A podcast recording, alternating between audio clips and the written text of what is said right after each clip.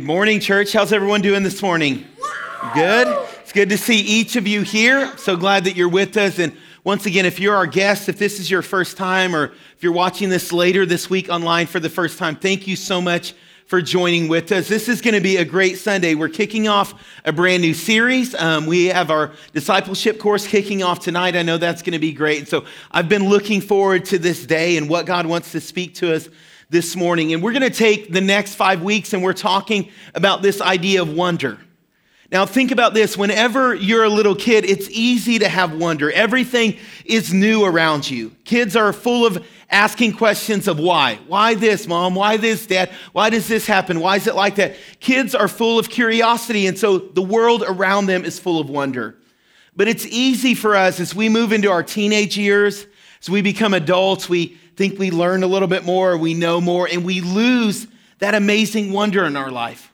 We lose that awe of God's creation and of how amazing God is. And we just kind of start going through life. We go through routines and we go through kind of cycles in our life and we miss out on that. And so, as we do that, we know it's not because God's any less awesome. It's not because God's better when you're a kid and he's not as cool whenever you're an adult. It's not because his creation is any less breathtaking. It's because as adults and as teenagers, we have so many distractions in our life. We're so busy many times. We're going from place to place. We fill up our schedules. We're producing and we're doing so much stuff that we forget what children know, and that's to take a moment to pause and just to wonder at the world around them. And so we want to spend the next few weeks of our life looking at that. How do we recapture that wonder? How do we return to that child like faith. And so we're going to start this whole series by pausing. I want you to do this with me this morning. I want to ask you to take a moment and just right here, right where you're at, I want you to breathe in deeply. Take a deep breath in and deep breath out. Take a moment and place your hands, palms facing up, right there in your lap. Close your eyes for a second. I want you to reflect on this idea that God is present with you here in this moment. The God of all creation, the God who spoke everything in existence, the God who holds the entire world together, He's near you in this moment. He's right here with you. Take a moment and just think about your physical body. Are you tense? Maybe some of you are carrying stress. You can feel that your muscles are tightened because of anxiety, because of worry in your life. Imagine you're holding all of that stress and all of that worry and anxiety in your hands and offer them up to God. Bring your unanswered emails, phone calls that you haven't returned, all the things that you aren't getting done, text messages that you haven't responded to, and let them go this morning. Bring all the broken relationships all of your losses, what you're grieving right now at this point, your responsibilities, the expectations that other people have put upon your life, the whole of who you are, and bring them to God. And I want to invite you as you do that just to turn your hands over and to imagine you're placing all of those things into God's hand. Think about it. You can't fix anything in the next few moments. You're not God. You can't be in multiple places at once. You can only be present here. There are things outside of this room you can't control and things you can't do. And so, for the next few moments, I invite you to allow God to take care of them. You're dropping all of your pain and everything into the hands of your Savior. And now, one last time, just open your hands back up, flip them back over. And I want you to repeat this after me Lord, I am here. Let me hear your voice. Help me to recapture the wonder. Restore a childlike faith. Don't let me be in a hurry, but let me see how amazing you are. Okay, now you can open your eyes. You may need to nudge the person next to you if they fell asleep. Because whenever we pause like that, I don't know if you just felt that, but I've been trying to practice this more in my life, just kind of sitting in silence for a moment and I realize my body starts to close down. It thinks it's time to go to bed. Because we're so busy many times in our life that the only time you pause is when you lay your head down on the pillow and you start to crash at night and your mind shuts down from everything that it's been rushing through for the day and you're exhausted and so you start to sleep. And I've just been reflecting on how often do we pause? How often do we stop, God, and just think, You're here with me? How amazing is that that the God of all creation chooses to be present with us? And even in my prayer time, so many times I use them to produce. God, do this. I need you to work on this in my life. God, I need you to do this in my workplace or do this with my family or this person has this need. God, do this, this, and this. And very few times do I just stop and take a breath and say, God, you're here and you just want to be near me. God, you want to be close to me in this moment. See, we're so busy rushing here and there that many times we don't see the wonder of God. We don't see how amazing God is, how great His love is, because we're so busy. And in this series, once again, we want to recapture that wonder. We want to look again with childlike faith at how amazing our God is. And as we look at stories that are thousands of years old, we want to reflect on what that means for us and how they still impact our life and impact our faith. And so today we're going to be looking at a story that takes place around a city called Jericho. This story happened hundreds and, and probably a little bit over a thousand years before Christ walked here on this earth. This revolves around the people of God and a promise that God had given them. You may be familiar with the story. And because we want the story to come alive, we want to see the story in new ways. Every week during this series, I've asked one of my pastor friends to share um, a little bit of the background. And so today I want us to learn a little bit of the background and what was taking place and what the city of Jericho was like. So let's watch this.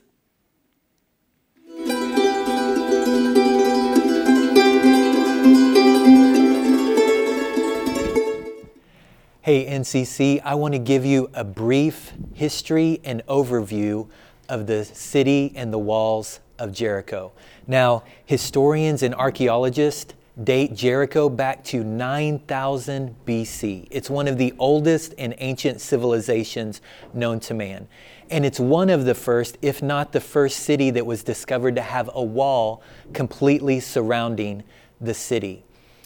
It dates far, that far back because many civilizations and populations grew up around the city of Jericho because there were two major streams of water flowing into that region of the world. And so that made it a very desirable place to live. In fact, Jericho is about 13 miles east of the city of Jerusalem and about six miles west of the Jordan River.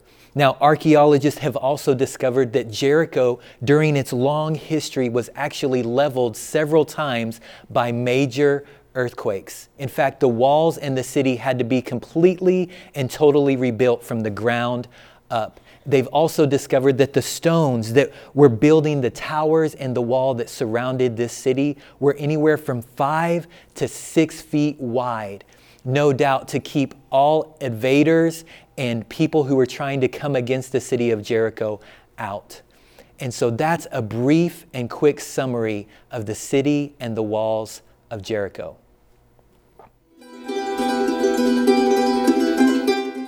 And so we want to look at this this morning. So if you have your Bibles, I want you to open them to the book of Joshua, Joshua chapter 6, and we're going to start reading at verse 1.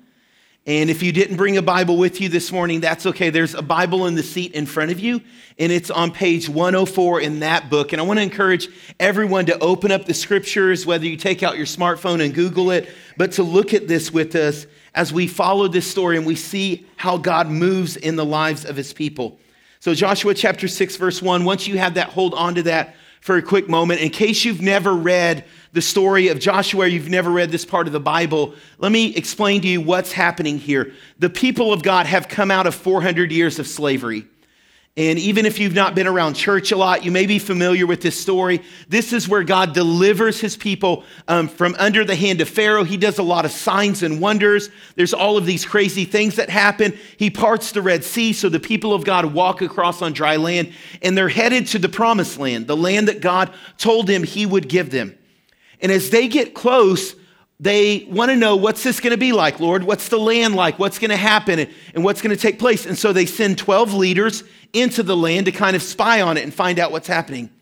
And the leaders come back and they say, We're in trouble because there are physical giants there. There are these ginormous men and they're going to crush us. There are walled cities like Jericho that we're not going to be able to defeat. There are armies that are a lot stronger than we are. And so we can't do this. God just basically led us into our death. And so they start complaining God, what did you do? Why didn't you leave us in Egypt? Why did you bring us out here to the desert to die? And so God says, Fine, if you don't want to go into the promised land, I'm not going to force you to. And so they wander around in the desert for 40 years. A trip that should have taken a matter of weeks, possibly even months.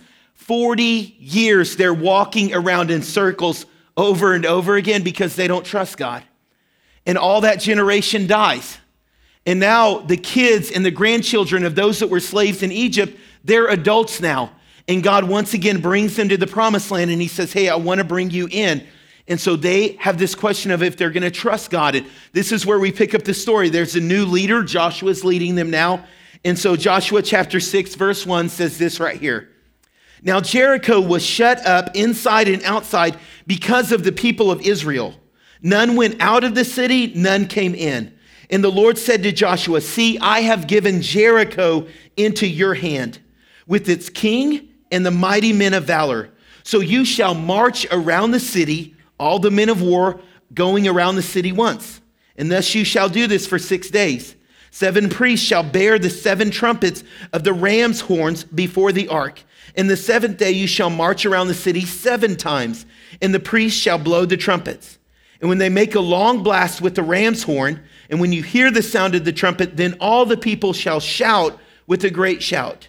And the walls of the city will fall down flat, and the people shall go up, everyone straight before him. So Joshua the son of Nun called the priests and said to them, Take up the ark of the covenant and let seven priests bear seven trumpets of the ram's horns before the ark of the Lord. And he said to the people, Go forward, march around the city, and let the armed men pass on before the ark of the Lord. So let me pause here. What's going on in this story? What's happening? Well, God's bringing his people into the land that he promised them. But as you learn a little bit about the city and as we start to understand what's taking place, we realize it's a very different picture, at least than I grew up kind of thinking about this city and what's happening here.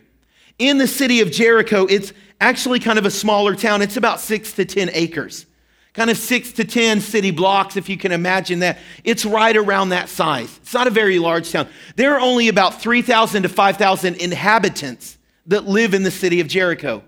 There is a nation that is coming against them. This is the nation of Israel. From the numbers that we see in the previous book right here, we know that there are 600,000 fighting men in the nation of Israel. That means that there are probably 1.2 million people in this nation coming against this city that has about 5,000 people. And this is what God tells them You've got 600,000 warriors. You've got this massive army that could just crush Jericho. And this is what I want you to do I want you to walk around the city. Now, they're faced with this question that probably you would be asking, and I would be asking, why? That doesn't make any sense, God. We could do this. Like we're ready to fight. We don't want to make the same mistakes that our parents made or our grandparents made. God, we don't want to, God, we're taking this land. God, we've got this land. We have the fighting power. We could easily demolish and crush Jericho. Yes, it has a wall around it, but God, we could take down this wall. We could do this. They had this temptation to try it on their own or to trust God to say, God, can we actually follow what you're asking us to do? You and I, we're faced with that same situation over and over again in our life. How many times have you been faced with a difficult situation and God tells you something and you're like, wait a minute, God, you're telling me to do what? You want me to pray about that? You want me to wait on that? God, I could easily do this on my own. And like the Israelites, we're standing there thinking, God, this doesn't make sense. It doesn't look like this is going to work, God. This isn't the way this should be done. I know better, God. And so let me tell you how we should do this. We face the same situation. Why? Because even though we're separated by thousands of years, people are not that different. And you and I, in our lives, so many times, we think we know better than God. We think this is the way that our dating relationship should work. This is how I should get a promotion at work. This is what my finances should be like, God. This is how my life should be going, and this is how the direction should be. We know better than God. We can take it in our own control, but the question is are you going to trust God or are you going to try it on your own? Are you going to trust that what God says is actually in your best interest, that God knows better than you? Are you going to trust Him or are you going to try to do it on your own? When we try to do it on our own, we miss what God has in store for us. We miss the power of God and the wonder of God. And so Israel is standing there with this question Do we trust Him? Do we really walk around the city one time for six days, one time every single day, and then on the seventh day we walk around seven times? That's what you want us to do? Because, God, we could build like a siege ramp, we could build some ladders, we could take this wall pretty easy and we could crush this thing and we could take it down. God, we have enough men to overpower them. But they're faced with that question do we trust them? And the thing that I think helped them is, is when they paused, they reflected, they saw what God was doing. This was 40 years to the day that God had brought them out of Egypt. They had just celebrated the Passover meal. Almost to the exact day, 40 years earlier, they were walking out of Egypt celebrating the deliverance of God. And they're having to think in that moment God, you did that back then. God, we can trust you right now. Sure, it doesn't look like it makes sense, God. It doesn't look like this should be the way, but God, we can trust that you know better than us. You brought us out of Egypt, God. You are going to lead us in this moment, even though it looks like we can do it in our own strength. God, we're not. We're going to follow your lead. As I was thinking about this, I thought about a story that I read before. I think I may have shared this one Sunday with you guys, but it's about a young child. And he's walking in the evening with his dad. And they're walking through the neighborhood. His dad is a big, strong guy, and he has large hands. And the son's hands are kind of wrapped up in the hand of the father as they walk together. And they're laughing, they're telling stories, and it's kind of um, cooling down. And it's in the evening time, and they're just having a good time. And the son is holding his father's hand um, with one of his hands, and he's pulling a little red wagon with the other. And they walk across the street, and the wagon goes down off the sidewalk, clunk, clunk, clunk, clunk. And they cross the street together, and then he tries to get it to go up on the other sidewalk. But he can't quite get the wheel to go over the curb. And so he's pulling and he's tugging, but he can't. He's trying with all of his strength, but he's just not strong enough. And so he lets go of his father's hand. And now he's going to try with two hands. He wants to be like his dad, he wants to be strong. And so he starts to just battle against this thing, but it's not moving. He can't get the wheel up above the curb. And so he thinks, if I get a running start. And so he backs up and he takes off running and he hits the curb and the wheel doesn't go up above the curb. He just falls on his bottom. And he scrapes up his leg and he's crying in frustration. And the dad looks at him and he says, What's the matter? And he's like, I can't do it. I've tried everything. I've tried to do it all and, and I just can't. And the dad said, You haven't tried everything. You haven't asked me. And the dad, without any effort at all, just walks over and picks up the wagon and sets it up on the sidewalk. And he brushes off his son's leg and he wipes the tears from his face and he takes him in his hand and he says, All you have to do is ask me. You just have to trust me. And I think how many times in your life and in my life, we're trying to do it on our own, you guys. We're trying to fix it in our own strength. We're trying to make it work in our own power. We're, we're doing it by ourselves when God is saying, Hey, will you simply trust me? How many times do we do this? We walk out to the mailbox, we pull out the mail, we see that medical bill that we weren't expecting, and all of a sudden our mind starts to race. I move this money here, I wait on this, okay, I can do this, okay, and we try to fix it on our own instead of trusting God. How many times in that relationship you feel betrayed and you start writing that email in your head or that Facebook message? I'm going to say this. I'm going to tell them off. They're going to know what I think. Okay, then they'll respond like this. So then I'll do. You've had 50 conversations in your mind with that person. You're trying to fix it on your own instead of saying, God, what do you want to do in this moment? I trust you. How many times are we trying to do it in our own effort, in our own strength? That's what the Israelites could have do. We have more than enough men to take the city, God. We've got this. You just sit over there on the sidelines, and God, we're going to take your promise for you. And God's saying, No, trust me. Trust me in this situation. Church, you can trust him. He is trustworthy. And that's what we see in this story that God is reminding his people I am with you. I'm the one that's going to go before you. You simply have to trust me. But in order to do that, we can't rush into it. We have to pause. And that's the second thing that we see in this story. See, it's when Israel pauses that they see the wonder of God. It's when you pause that you see the wonder of God. You see what God can actually do. You see the power of God at work in your life. Not when you rush, not when you try to do it on your own, not when you try to fix it yourself, but when you and I, whenever we stop, that's when we see God begin to work. That's when God is able to move in and meet the needs and deal with the circumstances in our life. It's when we pause. How silly was it that this massive army walks around the walls? As I mentioned, this is not a large city, so it's probably taking them maybe 30 minutes if they're a fast walker, maybe 45 minutes to go around these six acres. And then what are you going to do for the rest of your day? You go back to the camp and you sit there. You got this massive army, and now you're just sitting there. But God said, I want you to pause. But it's not just the six days. They get into the promised land, they come across the Jordan River, and do you know what God tells them to do? Stop right here. You're going to remember the Passover. One of the first things you're going to do when you come into the promised land is you're going to stop and you're going to reflect on how I brought you out of slavery. What I did to free you from the hand of Pharaoh that had oppressed you. You're going to remember my deliverance. So when you come into this land, don't take off running towards Jericho, the first city and get ready. No, you're going to pause.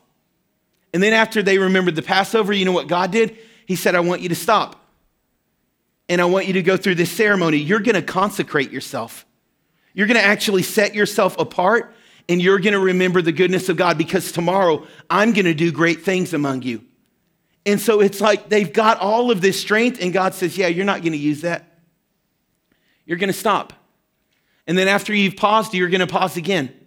And then after you've paused again, you're going to pause again. And you're going to keep reflecting. You're going to remember all of the signs and wonders that I did to bring you out of Egypt. You're going to remember walking around in the desert and how I made bread appear on the ground. You're going to remember being thirsty and how I made water come from a rock. You're going to remember day after day how I took care of you, how I provided for you. You're going to reflect on my goodness. That's what you're going to do. You're going to pause and you are going to see the wonders of God you're going to see who I am, that I am the one that takes care of you. And that's what we see in Joshua chapter 6, verse 20. We see that the people follow God, that they trust Him. They don't try to do it in their own strength. And this is what it says Joshua chapter 6, verse 20. So the people shouted. And the trumpets were blown. And as soon as the people heard the sound of the trumpet, they shouted a great shout, and the walls fell down flat, so that the people went up into the city, every man straight before him and they captured the city. And so I've read this story dozens of times. I've heard this story growing up in church and in Sunday school or in kids' church or vacation Bible school. I think there was even a little song, right? And the walls came tumbling down. So there's some song like that, right? And, um, and so that's what I pictured. It's Jericho and that they shout like they do this big yell, kind of this, ah, right? And they're yelling, and then the walls kind of just tumble down. But that's not what happened, is it? Because when you read this story, that's not what took place. You read, they shout, and the walls were crushed flat. And I'm just picturing that now again in my mind. You've got 600,000 warriors and they're screaming. They're ready to do something, right? They're ready for something to happen for them to go into battle. And they look over where the wall was, and now there's dust. There's nothing there, church. It's empty. That's why the story says it like that. It wants you to picture that. Each man walked straight forward. There was a wall standing there before. There was something blocking them. And now all of a sudden there's dust on the ground and they just walk straight in. Not in one area. This wasn't them crawling over, over rubble or moving stones or moving things out. They're just walking straight forward. That's what God does. That's the wonder of, they couldn't have imagined this. They wouldn't have thought of this, right? They were thinking battering rams and siege ramps and all of this stuff. And God says, no, there's not even going to be a wall there. I'm going to take care of it. That's the wonder of God. You and I, we could think of all of these creative ways, and God says, No, I'm going to do it totally different. You're not even going to imagine how I'm going to take care of you, what I'm going to do to destroy the things in front of you. That's the kind of God that I am. But it doesn't happen if you and I rush in. It doesn't happen when we're so busy that we're trying to fix it on our own. It happens when you stop, when you begin to pause you begin to reflect on the goodness of God. You remember, God, you're faithful. You were faithful five years ago. You were faithful five months ago. God, you're going to be faithful today. God, you're going to be faithful in the future. God, I trust. I stop and I trust in your goodness. God, I know you've got this. I know you're going to take care of this, Lord. You're going to handle this for me because I've seen you do it over and over again. What do you think that did to Israel's faith? They go into the next battle and they're like, okay, what are you get, what are you to do now? You made walls disappear. Show us what is it this time, Lord? How are you to show up? Lord, we don't want to we don't want to tell you what to do because you've got something crazy planned. You are an amazing, you are a wonderful God. You continue, Lord, to blow our mind and show us things that we couldn't even imagine. What are you going to do this time? What do you think it did to all of Israel's enemies? Wait, there's something different about their God. Wait, there's something different Man, you don't want to go up against Israel's God. He makes walls disappear. He flattens them like a pin. He just crushes them and they're totally gone. He fights on their behalf. Israel, God takes up their banner and he goes before them and he crushes the end. That's the kind of God that he is. See, it did something for Israel's faith. It stirred up something inside of them because they were willing to pause and said, You're a God of wonders. You're a God that does the impossible, Lord. Let me point out one last thing in this passage, and then we're going to close and we're going to pray together. So the people shouted, and the trumpets were blown. They had followed God, they had obeyed him. The walls went down flat, so the people went up into the city, every man straight before him, and they captured the city. And I'm thinking there's a lot of ways you could get into the promised land. There's a lot of different ways from being in the desert where you could go up and go around Jericho, go further north. You could do all of these things to get into the promised land. But God brings them to Jericho for a reason. He wants to show them what kind of God He is. He wants to show them that no matter what stands in their way, that God is not going to allow anything to stop them from getting His promise. And I believe those are the same words that God wants to speak to you and to me this morning. God wants to destroy the walls that hold you back from his promises in your life. God wants to destroy every wall in your life that is holding you. There's a reason we go to Jericho. There's a reason Jericho's first. He could have done a lot of different things, but he brings them there because he wants them to visually see there is no wall that will stop you from the promises of God. There's nothing that can stand in your way. There's no enemy. There's nothing that can come against you that I cannot go through, that I cannot crush because I am the God of wonders. I'm the God that crushes walls. And let me tell you, in your life and in my life, there are a lot of walls that are stopping us from God's promise. There are some of us, and we're living with doubt. It's doubt inside of our life. And we don't know, God, can I trust you? Can I really expect you to be good? Can I expect you to come through? Or do I have to do this on my own? For some of us, it's anger, it's unforgiveness. Some of you, you've built a wall of unforgiveness, and that person hurt me. And I don't know, God, and yet it's holding you back from the promise of God. God's word says if you can't forgive someone else, you can't receive the forgiveness of God in your life. It's a wall. And God's telling you this morning, this is the God that I am. I destroy and I crush down any wall that would stand in your way. Church, I believe that. That's who He is. It doesn't matter what's there. He is the God who crushes walls in our life. He is the God who demolishes anything that stands in our way because He wants you to get to His promise. He wants to give you what He's been declaring over your life. And some of you, you may have felt dry. It may feel like you've been walking around in a wilderness. And I'm believing this in 2019. God wants to destroy some walls in your life and He wants you to step into His promised land. I believe that, church.